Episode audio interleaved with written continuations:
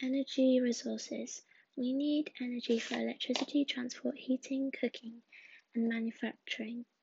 The classified energy resources are non-renewable, which cannot be replaced, renewable, which are infinite, they never run out, and recyclable, which can be recycled and reused.